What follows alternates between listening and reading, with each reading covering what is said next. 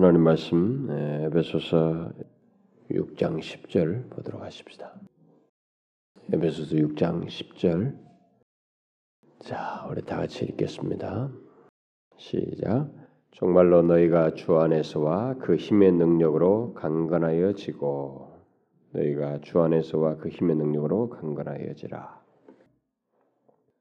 제가 지난주도 그랬고 이번 주도 이렇게 수요일날 제 몸의 컨디션이라든가 또 때로는 저희가 이게 어떤 것을 해야 하는 아무리 해도 시간이 안 나는 좀 너무 시간이 많이 필요로 하는 뭔가를 좀 준비하는 데서든지 이런 때 좀 부득불하게 제가 이게 수요일 같은 때도 이렇게 좀 우리 다른 사역자들한테나 좀 부탁하고 좀 뛰어넘고 싶은 그런 생각이 가끔 있는데 제가 거의 수요일에는 외부 집회 나가지 않는 한은 제가 지키잖아요. 지키는 건데 그 이유 중에 하나는 그리고 또 그럼에도 불구하고 제가 부족한 상태라도 최악의 상태라도 이렇게 서게 되는 것은 일부러 찾아오는 사람 때문에 그래요. 사실 지난주 같은 경우도 누가 오겠다고 하는 사람도 있어가지고 정말 지난주는 제가 좀 넘기고 싶었는데 이렇게 외부교인이 뭐 한 사람이라도 오든가 누군가 일부러 또 말씀을 들으러 오겠다고 이렇게 오는 사람들이 있어서 참 그리고 또 그런 사람이 어떤 사람이 있단 말이에요. 또 뭐 연락을 하고 오는 사람도 묻고 오는 사람도 있지만은 또 그렇지도 않은 사람도 있고 그래서 그런 사람들 한두 사람을 위해서 때로는 이게 제가 지켜요. 어지간하면 지키는데 그런데 이제 그런 한 사람들을 고려해서 때로는 지키기도 하고 빠지지 않고 어쩌든지 그래도 하려고 하게 되는데 이제 한 가지 이제 안타까운 것은 우리 교회 지체들이에요. 우리 교회 지체들이 너무 이렇게 매너리즘에 빠지는 지체들, 나태한 지체들, 조금만 이게 기분에 의해서 이렇게 나태한 사람들, 물론 그렇지 않고 항상 변함없는 사람들도 있습니다만은 그 요동하는 나태한 사람들 있잖아요. 그들에게 주어지는 이 기회들을 이렇게 어쩌든지 하나님의 말씀을 좀 듣고 왜냐하면 우리 삶에서 이렇게 하나님의 은혜를 입을 수 있는 채널 자체가 말씀과 성례이기 때문에 근데 성례를 우리가 뭐 항상 행하는 게 아니거든 또 그러니까 아무래도 말씀이 가장 하나님께서 보편적으로 우리에게 제공하신 이 은혜를 주시는 자신을 만나고 자신의 우리에게 가까이 다가오셔서 자신을 경험케 하시는 통로로 수단을 주셨기 때문에 그것을 그런 걸 좀 중요시 여기서 어쩌든 해야 되는데 요즘은 이게 제가 뭐 요즘 신비주의한 책들 좀 읽다 보면서 더 알게 됩니다만은 요즘은 신비주의의 영향을 받아가지고 이 말씀과 성례 말고 가톨릭적인 그 영향을 알게 된 그다음에 그 영지주의자들의 그런 배경 속에서 이 말씀과 성례 말고도 모든 것이 다 이 성례다, 모든 것이 다 은혜의 방편이다 이런 논리가 팽배했어요. 예를 들어서 가톨릭 같은 경우도 은혜 방편들이 굉장히 많잖아요. 거기는 그러니까 요즘은 이 개신교도 똑같이 그 이미테이션 한다는 거예요. 그래서 음악도 은혜의 방편이고 음악이 얼마나 우리 성도들 하나를 묶느냐 은혜 방편. 그럼 이런 예배당의 이 장식조차도 은혜 방편이라는 거예요. 그런 것을 통해서 별 논리들이 다 나온다는 거예요. 묵상 뭐 예를 들어서 어떤 사람들이 하는 것도 말씀 기도 뭐 이렇게 성례 그런데 대체적으로 이렇게 말씀과 성례를 통해서 우리에게 보편적으로 하나님께서 주시잖아요. 그런데 사람들이 다 엉뚱한 것들에 다 몰입한다는 것입니다. 그러니까 이제 보편적인 삶 속에서 잡다한 것까지도 심지어 이게 경건생활하는 것조차도 경건생활도 은혜 하나님을 만나는 이게 그것이다 통로이다 이렇게 생각하면서 하나님께서 공식적으로 자기를 나타내시기로 하셨던 이런 것들은 다 소홀히 하면서 잡다한 것들을 붙드는 이게 이제 확실히 이 포스트 모더니즘 같은 거, 이게 종교다원주의적인 인간의 이런 권위를 이렇게 깨트려 버리고 무엇이든지 다 가능성을 다 열어놓고 경계선을 무너뜨리는 이 현 세대의 이런 문화적인 이 흐름이라든가 정신사적인 흐름이 그대로 사람들에게 영향을 미쳐요. 가지고 뭐 꼭 그렇게 할 필요가 있느냐. 갈수록 정통하게 하나님께서 하셨던 그런 것들을 다 기피하고 좀 더 이게 비권위적이고 쉬운 것들을 택해서 예수를 믿으려고 하는 이런 현상들이 막 벌어지고 있습니다.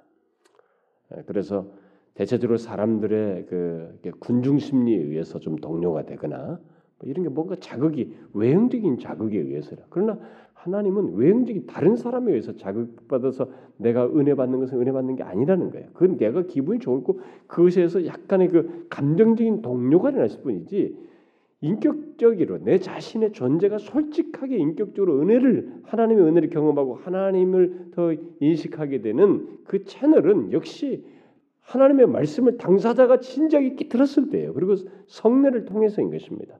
그게 하나님이 정하신 거예요.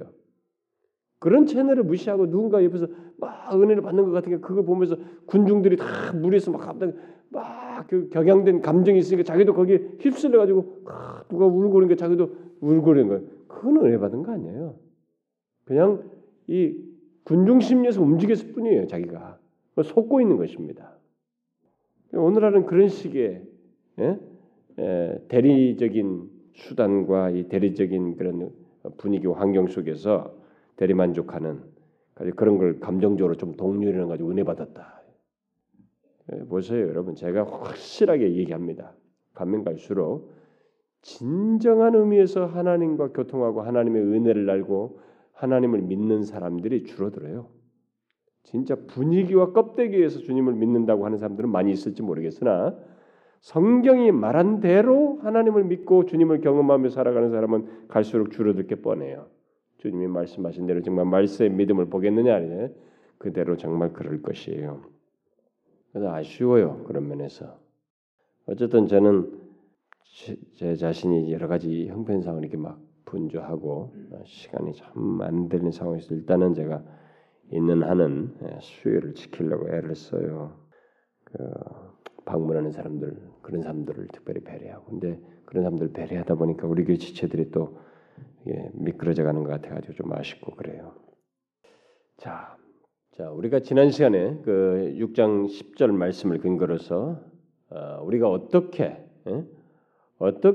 이 마귀의 괴기에 대항할 수 있느냐라고 했을 때 수없이 우리 개인과 우리 환경 속에 내 밖에 있는 이 펼쳐지는 이 참 간계한 마귀의 괴계에 대해서 우리가 대항하는 가장 우선적인 것은 전신갑주라고 하는 그 수단에 앞서서 뭔가 여기 말씀의 검 뭐 이런 것들이 있겠으나 그것에 앞서서 바로 주 안에서 예수 그리스도 안에서 그 힘의 능력으로 그네서와 그의 힘의 능력으로 강건해지는 것 이것이 선행돼야 된다.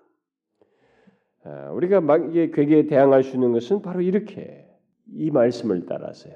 예수 그리스도 안에서 그리고 그 힘의 능력으로 강건해짐으로써입니다. 그러면 우리가 이게 뭐냐 그러면 주 안에서와 그 힘의 능력으로 강건해지는 것은 도대체 뭘 말하느냐? 이것은 어떻게 하는 것이 주 안에서와 그 힘의 능력으로 강건해지는 것이냐? 그것을 구체적으로 또 지난 시간에 또 언급을 했었죠. 그래서 우리가 마귀의 힘과 능력을 알고 또 우리의 나약함을 의식할 뿐만 아니라 이 모든 우리가 싸우는 싸움이 하나님의 전쟁이다. 우리 개인의 전쟁이 아니고 이것은 하나님의 전쟁이기 때문에 우리는 그 싸움에 참가해서 한 사람의 군사로 싸울 수 있는 권을 부여받았다는 사실과 그 전쟁에는 하나님의 명예가 걸려 있으므로 그분의 성품상 이 싸움이 패배할 수 없다는 것. 그래서 이 작은 부분에까지 그분의 영광과 명예가 걸려 있다는 것을 우리가 기억하는 것이 바로 그 안에서와 그 힘의 능력으로 강건해지는 것이다. 이것이 주 안에서와 그 힘의 능력을 강건해지는 비결이고 첫 번째 원리다라는 것을 얘기했어요. 자, 하나님은 최초의 인간이 타락했을 때도 그 타락한 아담과 하와를 사단에게 내어주고 완전히 버리시는 그런 일을 하지 않았죠. 이게 바로 타락하자마자 나를 이제 사단에게 내어주면서 완전히 버리시는 그런 일을 하지는 않았습니다. 하나님은 오히려 그 일로 인해서 참 여인의 후손과 뱀의 후손이 서로 대립할 것을 말씀하셨죠. 그것은 씨름의 투쟁이 있을 것을 말씀한 거죠. 하나님은 그 씨름에 이제 있을 것이라는 사실을 이제 말을 하시면서 그러나 여인의 후손이 뱀의 머리를 상하게 할 것이다라고 하는 이 특별한 약속을 초기부터 했었습니다. 이게 그러니까 은혜 자기 백성들의 이 은혜 언약의 말씀을 이렇게 하신 거죠. 사실은 이제 그런 은혜 언약의 성취가 될 그 메시지를 사실 그 초기부터 이 얘기를 하신 거죠. 그래서 여인의 후손이 뱀의 머리를 상하게 할 것이다라는 사실을 이런 약속을 미리부터 하셨어요. 그래서 우리가 이 땅에 이 세계가 하나님께서 창조하신 이 세계가 하나님의 소유이고 또 아담과 하와가 하나님께 속한 자였기 때문에 하나님께서는 자기가 이 창조한 세계 그리고 그 안에 두신 창조한 아담과 하와를 자기와 연루가 돼 자기와 연관성을 가지고 있었기 때문에 그들이 다 하나님과 연루되어 있었기 때문에 하나님은 이런 일을 하신 것이죠. 여인의 후손이 뱀의 머리를 상하게 할 것이다. 그러니까 거기서 끝낼 수가 없었습니다. 자신이 창조하신 곳에서 창조하신 것이 그들이 죄를 범했다고 해서 그들을 전적으로 사단에게 다 내어줘서 그냥 모든 것을 더 이상의 어떤 것이 없는 그 상태로 끝날 수가 없어요. 왜냐하면 하나님 자신이 그들과 연루되셨거든요. 그래서 그런 약속을 하신 거죠. 그래서 하나님은 마귀가 아담과 하와와 연루된 자신을 결국 그렇게 하면 패배시키는 것이 되기 때문에 허락치 않으시고 그 다음 약속을 하신 거죠. 여인의 후손이 뱀의 머리를 상하게 할 것이다. 그래서 하나님께서는 악한 자가 마침내 하나님의 위대한 사역을 다 망쳐도록 놔두지 않으시고 여인의 후손이 뱀의 머리를 상하게 하는 그 약속하시고 그것을 마침내 예수 그리스도 안에서 실행하시죠. 그래서 직접 하나님께서 육신을 입고 이 땅에 오셔서 그 일을 행하시는 거예요. 그러니까 엄청난 일을 드라마틱한 일을 하신 거죠. 이렇게 구원의 모든 역사는 하나님의 약속에 따른 것이고 이렇게 하나님 자신이 결부되어 있기 때문에 자신의 이름과 영광, 명예를 지키셔야 하는 바로 그런 것이 이게 구원의 역사 속에 깊이 관련되어 있습니다. 그래서 자신이 택한 백성들, 그리스도를 믿는 그 백성들에게는 바로 이런 요소가 있어요. 그래서 우리들이 이런 사실을 알고 그 주 안에서와 그 힘의 능력으로 강건해진 게 바로 이거예요. 우리는 하나님, 우리를 구원하시고 예수 그리스도 안에 구속하신 그 하나님이 결부되어 있다.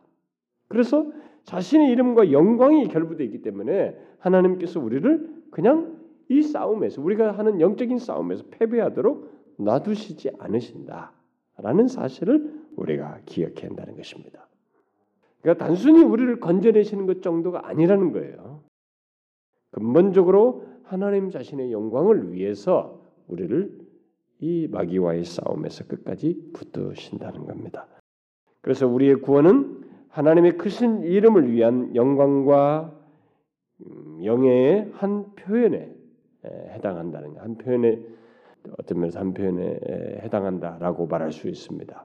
그래서 바울이 여기서 주 안에서 강건해지고 이렇게 말한 것도 바로 그런 맥락에서 한 것입니다.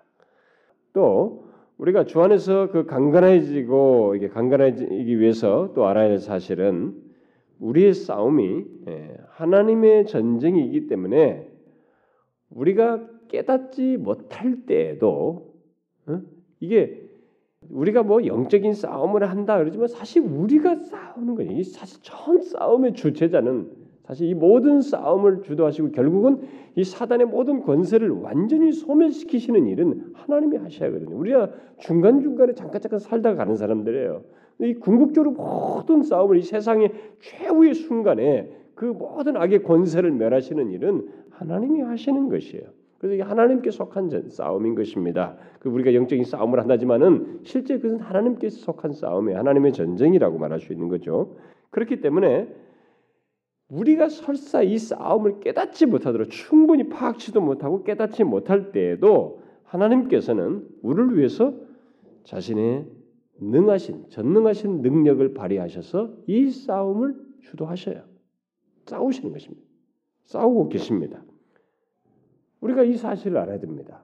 그러니까 우리의 삶 속에서 벌어지는 이런 모든 마귀의 어떤 대적, 우리를 향한 모든 것 속에서도 심지어 우리가 간파치 못하는 것에도 하나님은 관여에 계셔서 자신에게 속한 싸움으로 아시고 이 싸움을 행하십니다. 그래서 우리가 깨닫지 못하는 이 큰 전쟁 속에서 사건들이 많이 진행되고 있습니다. 우리들의 씨름이 그 가운데서도 진행되고 있는 것이죠.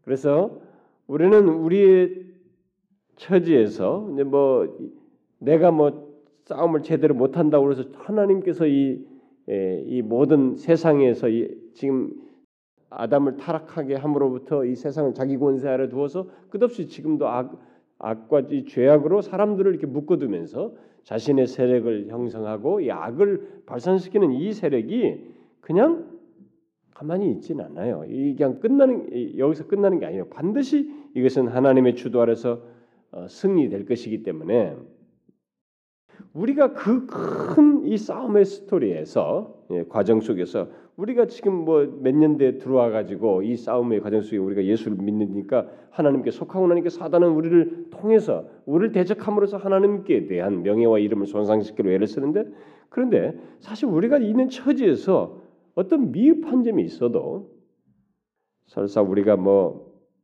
마치 잠시 조는 병사와 같을지라도 우리의 이 모든 싸움을 주도하시는 대장 되시는 그리스도께서 모든 것을 하고 계셔서 사실 이 싸움의 전체 승패에는 영향을 미치지 않습니다. 이런 것을 알아야 돼요. 여기서 주 안에서와 그 힘의 능력으로 강건해지는 것은 바로 이런 사실을 아는 거예요. 실제적으로 아셔야 됩니다. 그리스도께서는 설사 우리가 이런 영적인 싸움하는 중에서 잠시 조는 것과 같아도 조는 일이 있어도 무엇인가를 이 모든 구체적인 전체적인 이 싸움의 흐름을 알고 준비하고 계시며 주도하고 계십니다. 사실 우리는 그런 걸 다 깨닫지 못하죠. 그런 걸 알지 못합니다. 근데 우리가 알지 못하고 있다 할지라도 그것은 그렇게 중요하지 않아요. 이건 전체 다 이 내막을 우리가 알 수도 없고 그건 중요하지 않습니다. 비록 우리가 알지 못한다 할지라도 하나님께서 이 모든 싸움의 일을 하고 계시고 주도하고 계시다는 것 이것이 중요합니다. 이것을 기억하고 그래서 결국은 우리가 궁극적으로 패하지 않을 싸움에 이 전쟁에 들어와 있다고 하는 사실을 기억하고 예수를 믿는 거예요. 마귀의 모든 유혹과 이 마귀의 괴기를 대항하는 것입니다. 그러니까 거기에 대해서 우리가 이 사실을 알므로써 그게 바로 주 안에서 강건해지는 것이에요. 우리가 어떤 근거에서 강건해질 수 있냔 말이에요.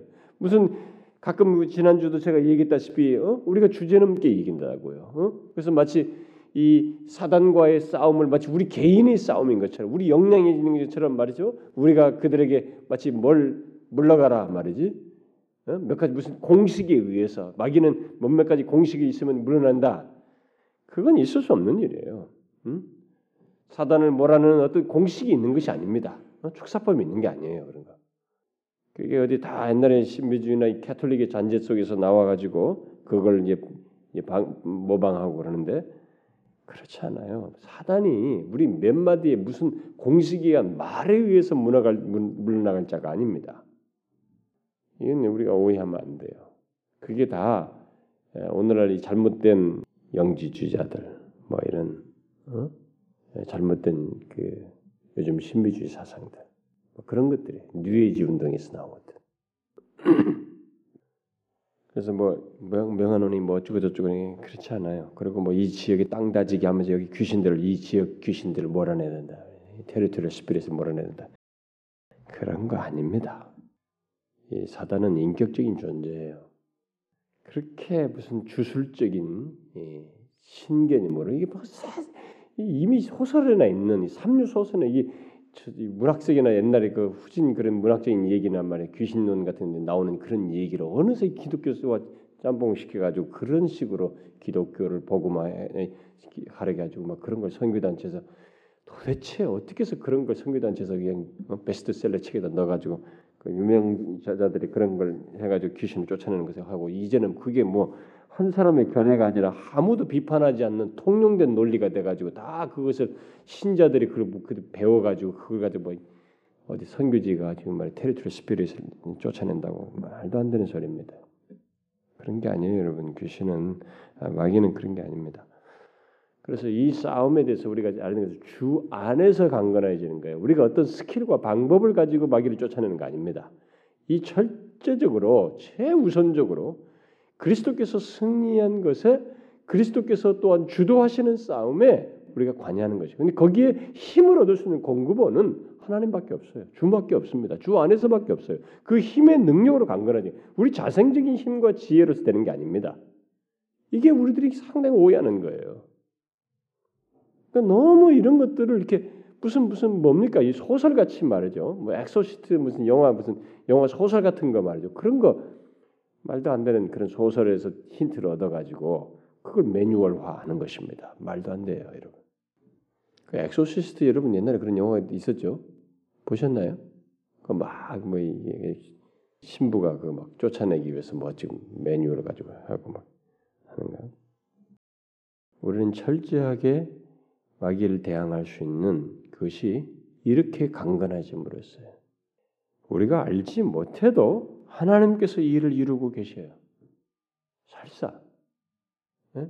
바로 이 사실을 알므로써 우리가 영적인 싸움을 해야 되는 겁니다. 그러니까 자꾸 하나님을 배제하고 내가 해야 할 내가 뭔가를 해야 된다는 것에 집중하면 안 되는 것입니다. 여기에 비중을 두면 이 마귀의 기와 영적인 싸움을 하지 못하는 거예요. 제가 우리가 순서상으로 12절을 먼저 했잖아요. 우리 씨름이 혈과 육에 대한 것이 아니라 이게 우리 씨름 마귀가 이런 싸움을 하고 있다. 우리가 이런 싸움 이런 실체를 먼저 얘기해야 돼. 그럼 어떻게 대항하느냐 해야 돼. 첫 번째 대항이 바로 이거예요. 힘의 공급이 하나님 그리스도 안에서 있다는 것입니다. 그리스도를 배제한 그리고 그리스도를 전적으로 의존하는 모든 힘의 공급을 그로부터 받지 않는 뭐 전신갑주 이런 거 소용 없어요. 뒤에 전신갑주 자체가 그게 성경 자체가 들이댄다고 해서 뭐 십자가를 들이대고 뭐 무슨 말을 한다는 것 자체가 아니에요. 그것은 2차예요. 먼저적으로 모든 힘의 공급은 그리스도 안에서예요. 근데 그가 어떤 분이시냐 이게. 그래서 힘의 공급을 받는 게 뭐냐. 그분이 어떤 분이시냐 하는 거예요. 그가 어떤 일을 행하시는 거 알아야 된다는 거예요. 설사 우리 개인이 조금 역량이 부족해도 우리는 패배할 싸움이 아니라는 거예요. 이게. 그 사실을 알고 마귀의 괴계에 대항해야 된다라는 얘기를 지금 여기서 하는 것입니다. 그래서 하나님은 우리를 위해서 지금 자신이 능력을 행하고 계신다는 것을 잊지 말아야 됩니다. 이에 대해서 성경은 많은 말씀을 해주고 있죠. 우리를 위해서 다각적으로 능력을 행하시는데 제가 다음 시간에 좀 더 적극적인 내용을 말하고 이게 하나님께서 우리를 위해서 그러니까 우리가 주 안에서와 그 힘의 능력을 관건한다고 할 때 이게 하나님에 의해서 행해지는 싸움이다라는 사실을 밝혀주는 내용이 성경에 많이 있는데 그 내용 중에 이제 한 부분을 제가 오늘 얘기를 할 건데 그게 뭐냐면은 하나님께서 우리의 내 자신이 싸우는 것이 아닌 내가 싸우는 그 현장에 자신이 개입된 것을 적극적으로 개입되기도 하는데 심지어 그것을 수단적으로 사자를 보내서 우리의 싸움에 사자들을 보내어서 이 싸움에 동참케 하는 그것이 또 그것조차도 주께서 하시는 것이에요. 그의 능력의 표현이에요. 그런 것들을 우리가 성경에서 발견할 수 있어요. 먼저 오늘은 이제 그게 소극적인 내용이기도 한데 또 오늘은 좀 이것을 좀 보도록 하십시다. 여러분 성경을 한번 보세요. 시편 34편 자 7절 읽어봅시다. 14편 7절 시작. 여호와의 사자가 주를 경외하는 자를 둘러 진치고 죄를 건지시는도다. 우리들은 구원의 여정 가운데 있는 모든 싸움을 우리 자신이 하고 있다고 종종 생각하는 경향이 있지만 아니죠. 절대로 아닙니다. 여기도 보면은 여호와의 사자가 주의 사자가 우리 지혜에 주를 경외하는 자를 둘러 진치고 있다. 이렇게 진침으로써 건진다. 이렇게 얘기를 하고 있습니다. 네, 우리가 이런 사실을 이제 성경이 기록된 그 사례로 하나의 예를 들자면은 야곱 같은 경우죠. 야곱이 깜짝 놀랐죠. 자기가 무서워서 이거 어찌 이제 삼촌 집에 가느냐 했는데 캄캄한 밤. 여러분 정말 하늘에 그때 당시에는 공해가 없었으니까 이제 하늘에 이 별들이 좀 반짝반짝하니까 조금 달에 의해서 밝기는 어땠을지 모르겠어요. 그러나 여러분 이 불빛이 없는 사회, 불빛 여러분 불빛이 없는 환히 불이 조금도 빛이 없는 곳에 가는 거 정말로 캄캄합니다. 그거 진짜 이렇게 더듬는다고요. 그런데 그런 데서 혼자 가니 그 짐승들도 위험이 있는 그런 곳이잖아요. 얼마나 무섭겠습니까, 여러분? 상상만 해도 무섭지요. 짐승들도 이게 광야니까. 근데 거기서 딱 돌벽을 했는데 천사들이 오르락내리락 하고 있었어요. 하나님을 수종들면서 오르락내리락 하는 거죠. 하나님이 그에게 지금 임하시는 것을 이렇게 가정 속에 이 천사들이 오르락 내리락 하고 있죠. 제가 언젠가 이 얘기했죠. 이 내리락 오르락이 아니라 오르락 내리락의 이 중요성 얘기 옛날에 했죠. 천사들이 이렇게 오르락 내리락 하고 있었다. 그러니까 저기서 이렇게 오르락 내리락 하고 있어요. 이게 본 거예요. 얼마나 놀랬겠습니까? 그 다음부터 어떻게 됐어요? 이것은 자기가 이제 환상 중에서 잠자는 중에서 환상 중에 본 것 같은데 그게 이제 본 것이고 눈을 떴어 현실로 돌아왔습니다. 근데 이들은 안 보여요. 그럼 어땠습니까? 주님 말씀대로 여호와의 사자가 반드시 돌아온다나요? 하나님께서 돌아오다 약속했죠? 돌아오도록 그의 삶 가운데 계셨어요. 이 말씀 그대로라고. 결국 하나님이 계시는 것이지만 하나님은 이 말씀대로 주의 사자를 둘러 진치게 했습니다. 그래서 그를 지킨 거예요. 그 장한 긴 시간 동안에 거기 있을 때 그를 다 그 순간순간 건졌어요. 그러다가 나중에 돌아올 때 삼촌이 이것이 나를 속이고 왔다가 삼촌이 막 쫓아오잖아요. 잡으려고 데리고 가려고. 그때 그 사건 이후에 배들을 여기서 다시 돌아가는 중에 뭘 봅니까? 예? 마하나입니다. 여호와의 군대라는 거죠.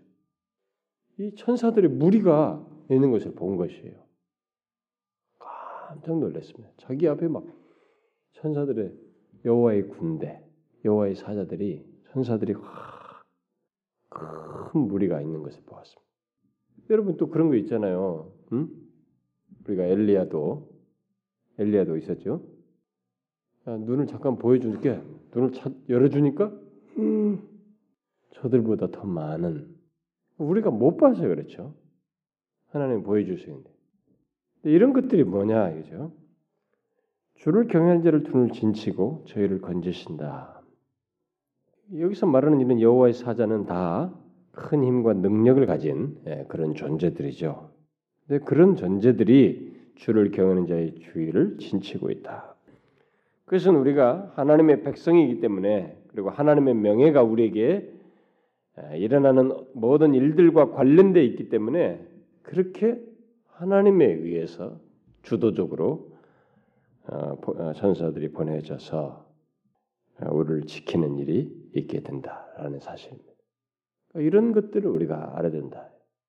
주 안에서 그러니까 주님께서 이 모든 것을 주도하셔요. 그래서 주 안에서 우리가 힘을 강건해질 수 있는 이유가 바로 이런 것입니다.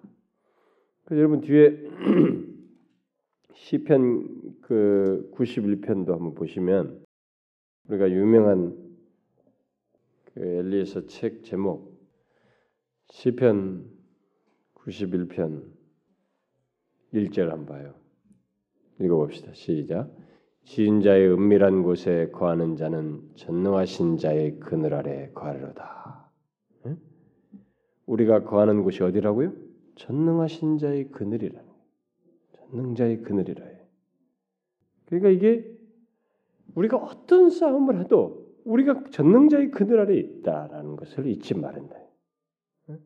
절대적으로 우리가 주님으로부터 분리된 채 마귀와 싸우는 존재로 있지는 않다는 것입니다. 그래서 우리가 주 안에서와 그 힘의 능력으로 강건해진다는 것은 바로 이런 사실을 두고 하는 거예요. 이런 사실을 알므로써 강건해지는 것입니다.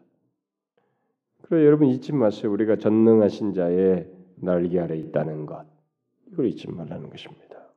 또 우리가 주 안에서와 그 힘의 능력으로 주 안에서 강건해질 수 있는 그 이유가 되는 그 말에 그렇게 될 수 있는 그런 설명거리 유명한 말씀이 있잖아요. 여러분 예수님께서 요한복음 10장에서 하셨던 거 여러분이 다 알고 있어도 한번 찾아봐요. 요한복음 10장 28절 29절 읽어봅시다. 28절 29절 시작. 내가 저희에게 영생을 주노니 영원히 멸망치 아니할 터이요 또 저희를 내 손에서 빼앗을 자가 없느니라. 저희를 주신 내 아버지는 만유보다 크심에 아무도 아버지 손에서 빼앗을 수 없느니라. 이거였죠. 이게 주 안에서 강건해지는 거예요. 우리가 이 사실을 아는 것이 그러니까 이 사실보다 우리에게 위로가 되는 게 어디 있습니까? 아무도 하나님의 백성 곧 그리스도인들을 그 하나님의 손에서 빼앗을 수가 없다는 것입니다. 그만큼 하나님의 손은 강한 거예요. 아버지 손은. 뭐 사단이라도 소용없는 것이에요. 그만큼 하나님 아버지의 손, 하나님 손 안에 있는 게 아까 앞에는 전능자의 그늘로 나왔는데 바로 그 전능하신 자의 그늘, 그 전능자의 손 아래 있어서 누구도 빼앗을 수 없다는 것입니다. 뭐 설사 가장 강력한 존재라는 사단이든 그리고 그가 주 무기로 삼는 뭐 사망이든 지옥이라는 것도 여기서 빼앗을 수 없다는 것입니다. 그래서 나중에 이 생명을 얘기되네. 영생을 준다라고 하면서 빼앗을 수 없다 그러니까 이 죽음조차도 아버지 손에서 우리를 빼앗을 수 없다. 그거 아니겠어요? 그래서 바로 이런 사실에 근거해서 바울이 로마서 8장을 얘기한 거예요. 우리가 이제 하나님께서 이 바울 같은 사람에게 계시를 주시지만 이 계시의 그 근거들이 다 연결돼 있죠. 주님께서 하셨던 이런 말씀이에요. 그 로마서 8장 같은 데 보면 여러분 열거되는 항목들을 잘 보시면 그게 있네 나오죠. 지금 금방 읽었던 그 말씀을 그대로 확대해서 얘기한 것입니다. 로마서 그 8장 뒷부분에 나오잖아요. 예를 들어서 먼저 35절 같은 거 읽어보세요. 35절 시작. 누가 우리를 그리스도의 사랑에서 끊으리요? 환난이나 곤고나 핍박이나 기근이나 적신이나 위험이나 칼이라. 자, 그러면서 37절을 보니까 이 모든 일에 우리를 사랑하시는 이로 말미암아 우리가 이길 수 있다. 이기게 된다. 결국. 그러면 38절을 보면 뭐예요? 사망도 못 끊는다는 거죠. 응? 그리고 생명이나 천사들이나 권세자들, 뭐 장래의 어떤 뭐 능력이나, 그러니까 이 우주 만물의 하나님 외에 가장 강력한 존재들이라 할지라도, 그리고 인간에게 가장 무서운 요소가 되는 사망조차도 하나님의 사랑에서 예수 그리스도 안에 있는 하나님의 사랑에서 끊을 수 없다. 우리가 주 안에서 강건해지는 이유가 바로 이거예요. 강건해질 수 있는 이유가 근거가 바로 이것입니다. 아마 사단은 수없이 우리에 대해서 다각적으로 우리를 위협하고 괴계를 발해서 넘어뜨리려고 하겠죠. 많은 노력을 하겠지만 그래서 우리들이 그가 괴계를 발휘할 때 우리는 종종 미끄러져서 유혹에 넘어져서 내가 주님으로부터 이렇게 나는 구원받지 못한 거 아니야? 내가 주님으로부터 내가 떨어져 가는 거 아니야? 이게 주님부터 끊어진 거 아니냐? 나에게 더 이상 구원받을 여망이 없다. 나는 소망이 없다. 이렇게 생각을 할 때가 있을 수도 있겠으나 그렇다 치더라도 그것은 우리의 생각일 뿐이고 사단의 조작에 의해서 마귀의 괴계에 의해서 우리에게 불러일으킨 생각일 뿐이지 실상 이 말씀대로 끊을 수는 없는 거예요. 아버지의 손에서 하나님의 소령에서 끊을 수 없다. 그러니까 이게 주 안에서 강건하지 바로 우리가 이 주 안에서 이런 것이 다 이루어지는 것이거든요. 있게 되는 사실이에요. 이 사실을 우리가 아는 것이 주 안에서 강건해지는 거예요. 그래서 우리 주 예수 그리스도 안에 있는 하나님의 사랑에서 끊을 수 있는 것이라고는 이 우주 만물에 아무것도 없다는 거예요. 이 로마서 8장만큼 열거할 수 있는 항목이 인간에게 치명적인 권세를 발휘할 수 있는 존재들이 열거된 거 이것보다 더 있는 게 있을 수 있어요? 없습니다. 핍박, 위험, 칼, 뭐 기근, 환난, 공고, 사망, 권세자들, 천사들 더 없어요. 이거 이상. 아무것도 없다는 것입니다. 하나님에게서 끊을 수 있는. 그게 그리스도인이에요. 만일 마귀가 사단이 하나님과 우리를 끊어놓을 수 있게 된다면 그 말은 무슨 말이 되겠어요? 그럼 하나님이 패한다는 얘기가 되는 거예요. 안 되는 것입니다. 하나님 자신이 패할 수가 없어요. 그래서 그런 일은 일어날 수가 없습니다. 나는 이번 주에 어떤 목사님을 통해서 나는 뭐 그 설교 들어보지도 않았는데 우리 요즘 서울에서 아주 젊은이들에게 굉장히 인기가 있는 어떤 또 다른 목사님 요즘 최근에 뭐 이쪽 강남 지역에서 개척했다가 또 저쪽에 가지고 또 새로 교회를 세워가지고 사람들 많이 모여있는 어떤 목사님이 있는데 그 양반이 뭐 하여튼 요즘 뭐 설교자들의 그 아이디얼로 이렇게 가장 설교자의 그 이상적인 설교자라고 어떤 교수가 평가를 했다는데 저는 뭐 모르겠어요. 뭐 그 양반이 어떤 사상을 가지고 있는지 잘 그동안에 본 적이 없어서. 그런데 뭐 저는 설교를 못 들어봤는데 어떤 목사님이 자기가 직접 그 인터넷상에서 설교를 들었다고 그러면서 그 양반이 그 말하는 것 중에 하나님이 천사가 타락한 게 아니고 사단이 그건 원래 악신으로 처음부터 창조했다. 그래서 하나님이 원래 좋아의 하나님인데 악과 선의 조화 속에서 이 세상을 통치하고 하려고 그렇게 했다라고 해석을 했다는데 그게 이제 사실은 플라톤적인 옛날에 그 철학적인 헬라 철학에 기원한 것인데 근데 요즘에 이 신학에 다시 이 헬라 신플라톤주의가 다시 원래 신비주의가 신플라톤주의의 부흥이거든요.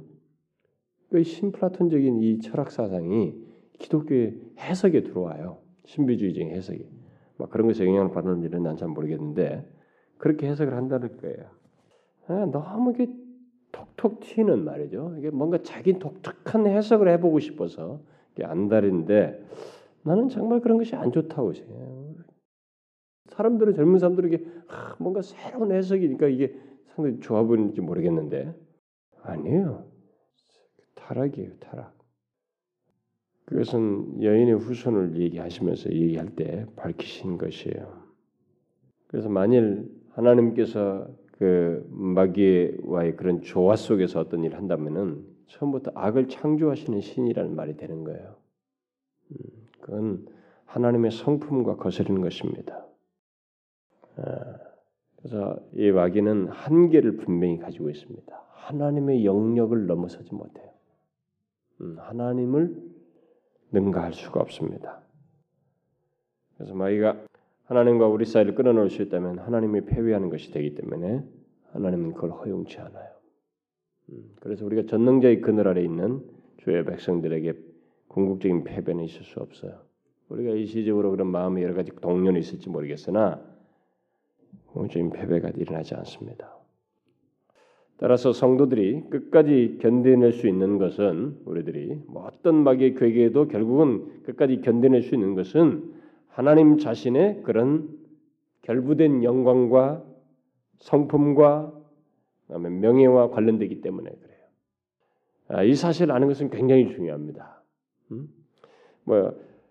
정말 나는 하나님이 결부되기 때문에 그리스도께서 십자가에서 승리한 것이 결부되기 때문에 나는 결국까지 견딜 수밖에 없다. 그리스도를 믿는 나는. 이것을 확신하고 마귀의 괴계에 대항하는 것이 굉장히 중요한 것입니다.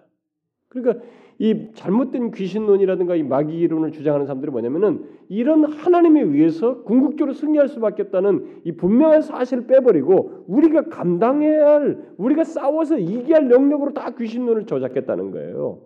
그게 아주 잘못된 성경이 넘는 사상이에요. 아닙니다. 바로 이 사실 때문에 그래서 주 안에서 강건해지는 거예요. 우리가 주 안에서 강건해지는 게 바로 이런 사실에 의해서 우리가 담대히 마귀의 괴계에 대해서도 뭐 두려워하지 않는 것. 설사 한번 뭐 이렇게 넘어지고 어떤 미끄러진 게 있어도 거기에 내가 패한 것을 여기지 않을 수 있는 것입니다. 뭐 이렇게 말한다고 해서 제가 항상 말해왔습니다만은 그러면 내 마음대로 해도 되겠군요. 뭐 패배해도 뭐 문제가 없다니까 뭐 유혹에 넘어지고 죄를 져도 상관없겠네요. 이건 아니잖아요. 이 하나님의 진리를 제대로 깨닫는 사람은 결코 그렇게 하지 않지요. 이 위대한 진리는 이 사실을 깨달으면 깨달을수록 우리 그 사람은 더욱 신중하게 되겠죠. 왜요? 하나님의 명예가 걸려있고 내가 패배하게 되면 설사 내가 미끄러지고 이 유혹에 넘어가게 되면 하나님의 이름에 누를 끼치는 것이기 때문에 방종을 더 못하게 되죠. 방종을 더 못하게 되는 것입니다. 이건 믿고 방종하는 것은 아니에요. 그건 제대로 믿는 거 아니에요. 하나님께서 그의 백성들을 끝까지 돌보신다는 것은 우리로 하여금 방종을 보장한다는 말이 아닙니다. 오히려 그 같은 사실은 우리로 하여금 우리가 강건해질 수 있는 유일한 조건은 우리에게 있지 아니하고 주 안에서와 그 힘의 능력 안에 있다라는 것을 말해주기 위함이죠. 이 사실을 가르쳐주는 것입니다. 여러분 뒤에 이런 맥락에서 베드로서를 한번 보세요. 베드로전서 1장 5절을 한번 봅시다. 읽어봐요. 시작. 너희가 말세에 나타내기로 예비하신 구원을 얻기 위하여 믿음으로 말미암아 하나님의 능력으로 보호하심을 입었나니. 그죠? 여기 보니까 하나님의 능력으로 보호하심을 입었다. 너희들이 지금까지도 그렇고 우리가 강건해질 수 있는 것은 바로 이거예요. 하나님의 능력으로 보호하심이 있기 때문에 강건해질 수 있는 것입니다. 주 안에서 강건할 수 있는 이유예요. 여러분 이런 주 안에서 강건해질 수 있는 근거는 성경이 가득 차 있어요. 여러분 앞으로 빌립보서로 와보세요. 빌립보서 1장 지난번에 한번 읽었던 내용인데 또 한번 다시 읽어봅시다. 빌립보서 1장 6절 읽어봐요. 시작. 너희 속에 착한 일을 시작하시니가 그리스도 예수 날까지 이루실 줄 우리가 확신하노니. 시작해놓고 그리스도 예수 날까지 끝까지 얘기하고 이루신다는 것입니다. 이렇게 하나님의 능력이 보호하심 안에서 끝까지 이룬다는 거예요. 그런데 이 하나님의 능력의 보호하심이 결국 어떤 식의 도구를 사용하냐면 아까 말한 것처럼 우리 시편 읽었던 것처럼 천사들을 사용하는 거예요. 하나님께서 그런 일을 하는 거죠. 그래서 그것을 바로 그런 맥락에서 이런 일을 할 때 하나님께서 능력으로 우리 행하시는데 그 일을 우리는 그냥 직접적으로 그거 하신다라는 말을 할 수 있어요. 그 말이 맞아요. 그렇게 되는데 그 능력을 직접적으로 하시는 수단을 하나님은 다양하게 쓰시는데 거기에 일반적으로 자신의 사자들을 사용해서 하신단 말이에요. 바로 그런 것을 조금 더 구체적으로 말한 것이 히브리서 말씀이죠. 여러분 히브리서는 봐봐요. 1장 히브리서 1장 14절 한번 봐요. 14절 읽어봅시다. 시작. 모든 천사들은 부리는 영으로서 구원 얻을 후사들을 위하여 섬기라고 보내심이 아니뇨. 야, 이거 보세요. 주의 사자들을 이렇게 보내는데 우리들에게 그게 다 뭐냐 이게? 하나님께서 부리는 영들로서 구원 얻을 후사들을 위하여 섬기라고 보내신 거예요. 구원 얻을 후사들, 우리 그리스도인들이죠. 우리가 이 천사들에 대해서 오해하면 안 됩니다. 초기 영지주의자들이나 오늘날 그 뉴에이지 운동하는 사람들도 마찬가지고 이 잘못된 신앙도를 가진 사람들이 이 천사를 막 숭배하거든요. 천사를 기도의 대상으로 삼아요. 캐톨릭에는 이런 성자 숭배도 있지만 이 천사 같은 데 때로는 이렇게 기도도 하려고 해요. 그 사람들은. 근데 천사는 부리는 영이에요. 여기서 말한 것처럼 구원자들 후사들을 위해서 섬기라고 보낸 것입니다. 이건 하나님의 능력의 표현이에요. 능력을 나타내시는 도구들인 것입니다. 그러니까 하나님께서 창조하신 이 강력한 천사들을 다 우리들을 돕기 위해서 사용하신다는 겁니다. 근데 우리들은 이걸 사실 모르거든요. 당사자들 지금 이 히브리서 기자를 통해 이렇게 말씀을 하고 있는데 당사자들은 우리가 이 천사들이 우리를 위해서 봉사 섬기는 천사들이 우리를 섬기는 것을 사실은 잘 몰라요. 우리도 잊고 있고 이게 어떻게 진행되는지. 하지만은 분명히 여기서 밝히는 대로 그들은 봉사하는 영으로서 하나님의 뜻을 행하며 우리를 돕는다는 것입니다. 그 이유가 뭐예요? 우리들이 구원 얻을 후사이기 때문에, 구원 얻을 후사이기 때문에 도우라고, 섬기라고. 그러니까 예를 들어서 옛날 시대로 말하면 우리가 갈라디아에서도 뭐 모학 선생 얘기하면서도 제가 설명을 했습니다만은 옛날 시대 그런 거예요. 이게 큰 집의 상속인 이런데 주인의 왕의 뭐 이런데 보면은 종을 두죠. 종. 가지고 이 종을 두어서 이 장차 이 자기 상속받을 자기 아들의 모든 재산을 이렇게 잘 관리하고 이 아이가 잘 자랄 수 있도록 훈육하는 일을 하죠. 잘 돌보도록. 아직 어리니까 모든 이 종들을 시켜가지고 위험과 재난으로부터 그 아이를 잘 보호하고 이렇게 돕도록 그런 걸 지시하죠. 잘 가르치고 지도하는 일을 돕도록. 이게 뭐냐? 천사가 하는 것이다. 이렇게 얘기하고 있는 것입니다. 우리가 상속하기 때문에, 구원을 후사이기 때문에, 상속자이기 때문에 이걸 이렇게 하게 한다. 우리는 이것을 볼 수 없지만은 이것이 항상 우리들에게 있다는 것입니다. 그래서 마태복음 18장을 보면은 저희 천사들이 이렇게 말해요. 어떤 사람들에 대해서 그들의 천사들이라고. 우리는 이런 사실을 항상 기억해야 됩니다. 우리는 이 천사의 그 능력으로 섬김을 받는 존재라고 하는 것, 그리고 하나님께서 그 목적을 위해서, 이 목적을 위해서 많은 그 자신의 그 부리는 영들을, 천사들을 창조하셨다는 것을 잊지 말아야 됩니다. 지금까지 말한 이 모든 것, 그것도 하나님의 천사들이 우리를 둘러 친친다는 것과 또 하나님께서 천사들의 봉사와 능력을 우리의 그 영적인 싸움을 위해서, 신앙의 예정을 위해서 행사하신다는 것 등은 이제 우리 밖에서, 우리 주변에서 하시는 일들이죠. 그러니까 우리 다 이것은 주 안에서 강건하게 되는 일의 한 일부예요. 일부입니다. 이것이 그런데 이것 또한 주 안에서 강건해지는 하나의 비결이에요. 우리가 이 사실을 알므로써 하나님께서 우리를 위해서 이런 일을 행하신다는 것, 이 사실을 알므로써 우리가 주 안에서 강건해질 수 있다라는 겁니다. 결국 우리 구원의 시작자이신 하나님께서, 하나님 안에서 우리가 이런 사실에 근거해서 확신을 갖고 모든 영적인 싸움을 시작하시고 그 전쟁에 참가하고 있는 이 모든 것이 그분의 주도 아래서 싸움이 있다는 사실, 그리고 그 싸움에 동참하는 우리들을 그렇게 돕는다는 이 사실을 알고 강건해져야 된다. 두려워하지 말라야 돼. 어떤 마귀의 괴계에 대해서도. 그래서 여러분과 제가 명심할 사실이 있습니다. 우리의 영적인 싸움은 절대적으로 독립적으로 가는 게 아니에요. 이런 하나님의 주 안에서 강건해지는 내용 속에서 있는 것이기 때문에 오히려 탐담할 수 있어요. 두려워할 것이 있는 게 아닙니다. 그러니까 오늘날 이 기독교 복음 중에 왜곡된 것 중에 하나가 뭐냐면은 네가 싸우는 것으로 자꾸 가르치는 거예요. 네가 이렇게 했나. 방법을 가르쳐주면서 네가 싸우는 거 자꾸 얘기한다는 것입니다. 그게 아주 위험한 것이에요. 어떤 매뉴얼을 말하면서 네가 싸우는 것을. 아니에요. 우리 영적인 싸움은 그리스도 없이 싸울 수 없습니다. 그런 싸움은 뭐 패할 수밖에 없고 가능치도 않아요. 사실 마귀에 대해서. 그리스도께서 관여해 계시고 그 안에서 우리가 강건하지, 그 안에서 강건하지 힘을 얻어 우리가 싸우는 싸움이에요. 그러니까 이런 것에 대해서 미리 담대함과 확신을 가지고 마귀의 괴계에 영적인 싸움을 하는 것, 그걸 잊지 마셔야 됩니다.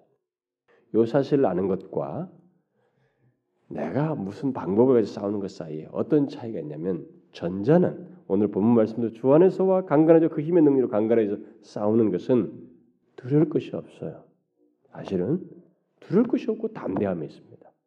그리고 이게 다 하나님의 명예에 관련돼 있어서 하나님의 주도적인 싸움이기 때문에 내가 피할 수 없는 싸움에 들어와 있다는 사실을 알기 때문에 주저함이 없어요, 여기에. 그리고 자유함이 있습니다. 오히려 싸움에서도 힘이 있어요. 용기가 있는 것입니다. 근데 뭡니까? 내가 싸워야 한다는 싸움을 생각할 때에 거기는 이 마귀 얘기만 나오면 두려운 거예요. 불안한 것입니다. 실제로 오늘날 예수님 사람 중에 이 마귀 얘기만 하면 두려워하고 불안한 사람들이 얼마나 많은지 몰라요. 정말로 많습니다. 그게 잘못된 것이에요. 그래서 바울이 얘기하는 것입니다. 우리의 싸움은 주 안에서와 그 힘의 능력으로 간간히 싸우는 것이다. 항상 이 사실을 잊지 말아야 됩니다. 좀 더 적극적인 내용들을 다음 시간에 또 얘기하겠습니다만은 이 사실을 기억하고 여러분들이 모든 영적인 싸움에 혈과 육에 대한 싸움이 아니라는 이 우리 영적인 마귀와의 괴계와의 싸움에서 여러분들이 뒤로 물러나지 마셔야 합니다. 아무리 여러분을 대적하는 마귀 거기에 대해서 전혀 두려워할 것은 없어요. 항상 앞서서 주께서 싸우시는 싸움이다라는 것을 기억하시면 됩니다. 자, 기도합시다. 하나님 아버지 감사합니다. 예수 그리스도 안에서 구속함을 얻은 우리들은 그 전능자의 그늘에 항상 머물게 되고 주의 하나님 아버지의 손에서 그 어떤 것도 빼앗을 수 없는 그런 대상으로 존재한다는 사실을 생각하게 될 때 진실로 우리가 강건하게 됩니다. 그것이 우리의 힘의 원천이 됩니다. 특별히 부리는 영들을 우리에게 붙이셔서 참 우리를 도우시고 섬기도록 하셔서 왜냐하면 상속받을 자이기에 이 상속받기까지 우리를 지키시고 돕게 하셔서 정말 어떤 싸움에서도 끝까지 궁극적으로 승리하도록 하시는 하나님의 이 놀라운 은혜를 인하여 감사드립니다. 주여 우리가 알지 못하는 이런 사실들 실제로 피부적으로 확인하지 못하는 일들이지만 실제로 주께서 우리의 삶 속에 그 일을 하셔서 궁극적으로 하나님이여 상속받을 자로서 끝까지 견디며 승리할 수 있도록 이미 그리스도께서 이루신 승리에 그것을 궁극적으로 경험하도록 이끄실 것이라는 사실을 기억하고 정말로 이 주 안에서 허락된 이 놀라운 축복 은혜를 인하여서 강건해지는 저희들 되게 하옵소서. 그래서 어떤 마귀의 괴계에도 하나님이 우리가 그걸 피할 것도 없고 하나님이 그가 결국 우리를 승리할 수 없다는 분명한 사실에 의해서 담대하게 대적하여 나가는 저희들 되게 하옵소서. 우리의 삶 속에서 있는 많은 다양한 얼굴로 다가오는 마귀의 괴계를 이런 주 안에서의 이 분명한 사실을 의지하여 분별하여 이기는 저희들 되게 하옵소서. 예수 그리스도의 이름으로 기도하옵나이다. 아멘.